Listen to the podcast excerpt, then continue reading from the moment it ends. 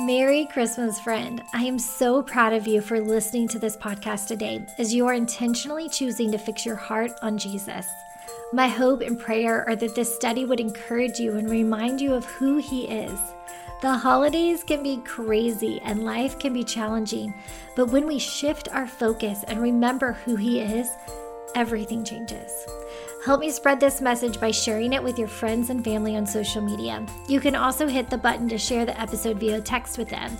We both know we could all use something that will help us focus more on celebrating that Jesus came instead of getting caught up in the crazy this time of year. This Advent study is brought to you by Online Women's Bible Study.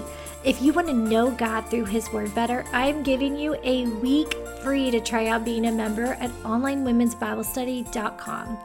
This is the perfect time to join because we are doing some special things for Advent, including giving the PDF version of the study away to our members. And we have a special Advent series going through the Christmas narrative. Our teachers are Jamie Ivey, Toni Collier, Whitney Capps, MMA Jenkins, and myself with worship from Christy Nockels. Do not miss this. And don't forget to subscribe to this podcast so you don't miss a single episode. Now, let's get started with celebrating who He is. Day 14 Holy with Kai A. Panetta. If you haven't already, spend some time in prayer today. Praise God, repent of sin, ask for others and yourself, yield to God today, then wait and listen. Read Isaiah 6 1 through 10.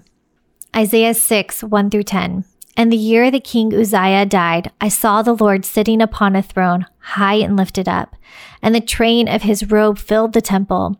Above him stood the seraphim. Each had six wings. With two he covered his face, and with two he covered his feet, and with two he flew. And one called to, called to another and said, Holy, holy, holy is the Lord of hosts. The whole earth is full of his glory and the foundations of the thresholds shook at the voice of him who called, and the house was filled with smoke. And I said, Woe is me, for I am lost, for I'm a man of unclean lips, and I dwell in the midst of people of unclean lips. For my eyes have seen the King and the Lord of hosts. Then one of the seraphim flew to me, having in his hand a burning coal that he had taken with tongs from the altar, and he touched my mouth and said, Behold, this has touched your lips. Your guilt is taken away, and your sin is atoned for. And I heard the voice of the Lord saying, Whom shall I send, and who will go for us? And then I said, Here I am, send me. And he said, Go and say this to my people. Keep on hearing, but do not understand. Keep on seeing, but do not perceive. Make the heart of this people dull and their eyes heavy and the blind and blind their eyes, lest they see with their eyes and hear with their ears and understand with their hearts and turn to be healed. Write out Isaiah's response in verse 5. Verse 5 says, And I said, Woe is me, for I am lost. For I am a man of unclean lips, and I dwell in the midst of people of unclean lips. For my eyes have seen the King, the Lord of hosts ruined. The word leapt out from the page and captivated my heart with a while arresting my flesh simultaneously. Ruined. Why had I not seen this before? Ruined. What did this mean? And how did this one word transform a portion of scripture I had read many times before? Ruined. I could not stop looking at the word ruined. I tried to turn away and take a deep breath, but God would not let my gaze set anywhere else but upon this word ruined. As a young girl, I heard Isaiah 6, 1 through 10 preached by various people and interpreted in various ways. But here I was in Bible college studying in my apartment when Isaiah 6 caused me to see God differently. In order to see God as holy, you must be ruined. I sat a little longer and asked God to show me why this moment seemed to parallel the story of Isaiah 6 1 through 8. Here I was, two years since God called me to preach his word, and I felt as if I knew nothing at all. I had been serving in a leadership capacity before attending school, and upon my arrival, the Lord asked me to stop a lot of activities I had been doing in ministry. I thought it odd at first, but here in Isaiah, it all made sense. Like Isaiah, I had been living life one way. I loved God and wanted to serve Him with my whole heart. But unbeknownst to me, my heart was divided. I was unaware of this truth because nothing seemed to be standing in my way. I was obedient when God said go. I prayed faithfully and fasted frequently.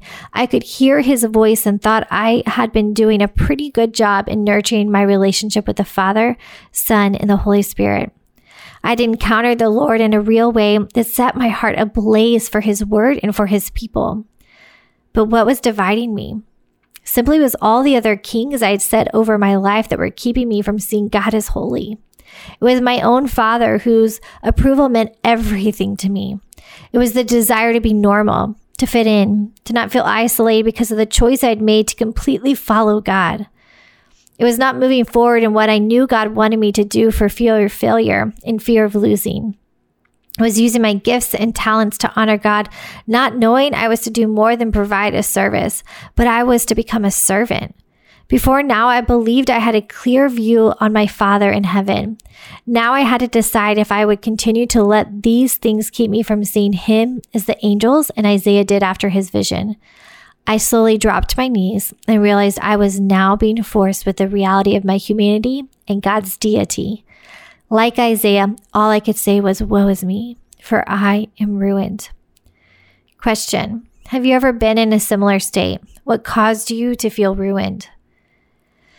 In Isaiah 6 5, the word ruin denotes the following Dama, to cease, cause to cease, cut off, or destroy.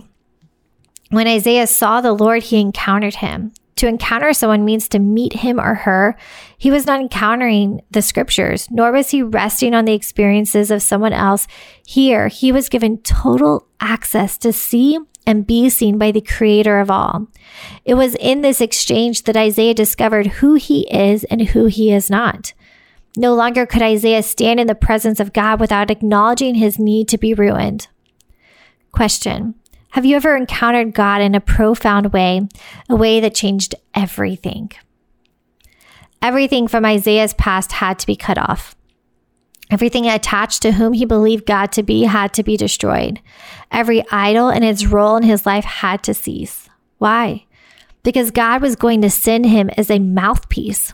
If any residue of former things remained, Isaiah couldn't go in the manner God wanted him to go, which was to be wholly submitted. Without being ruined, Isaiah could not have been sent.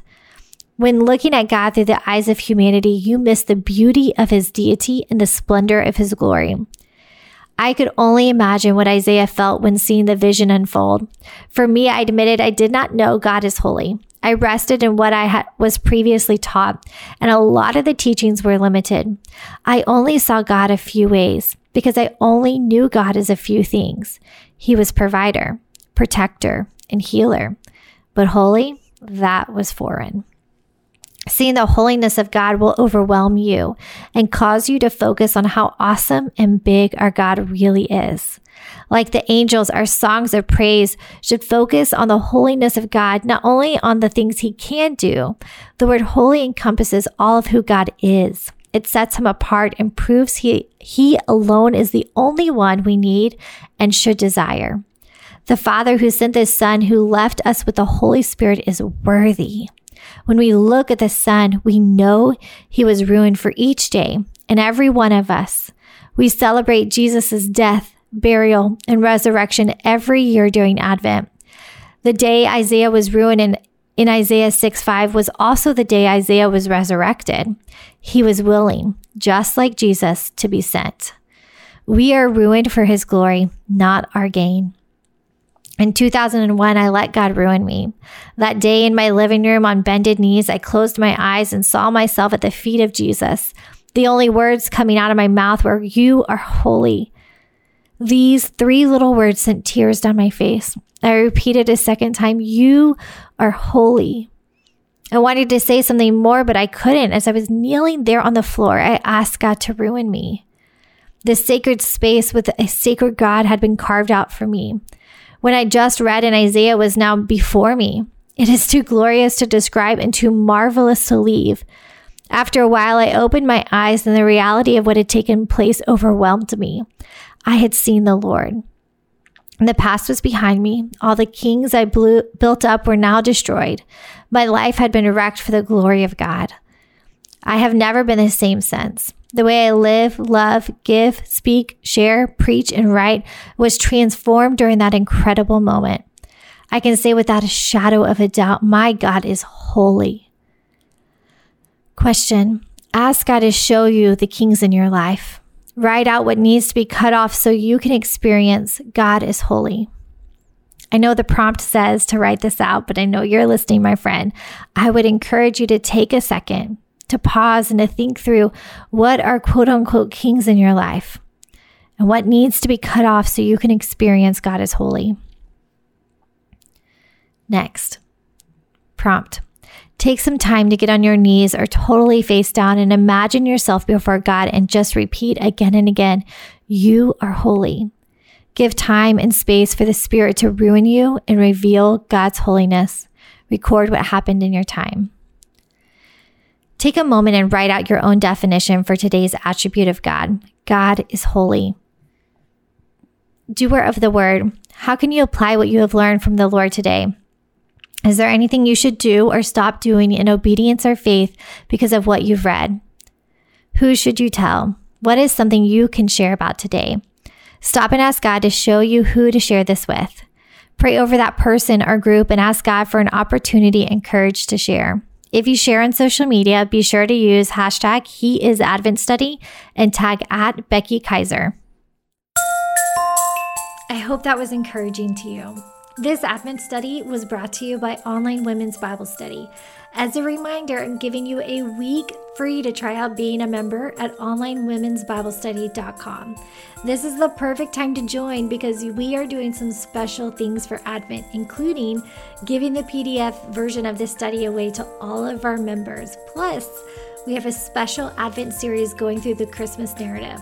Our teachers are Jamie Ivey, Toni Collier, Whitney Capps, MMA Jenkins, myself with worship from Christy Nockels. Friend, do not miss this. You have nothing to lose with that week trial. I'm so grateful you joined us today. James 1:22 in the ESV says, "Be doers of the word and not hearers only." Or the message translation says it even more bluntly, "Don't fool yourself into thinking that you are a listener when you are anything but, letting the word go in one ear and out the other. Act on what you hear." This podcast is called Hearers and Doers because that's the kind of people we are committing to becoming. Women who choose to not just hear what is true, but actually live it out in our day to day lives. I'd love to hear your big takeaways from today's episode. Would you share them? Post them on social media and be sure to tag me at Becky Kiser, K I S E R. And if you loved today's episode, don't forget to give it an awesome review because that helps others find the show too. And you can always text the link to friends so they don't miss it either. Hope you have an awesome rest of your day, my friend. Love you so.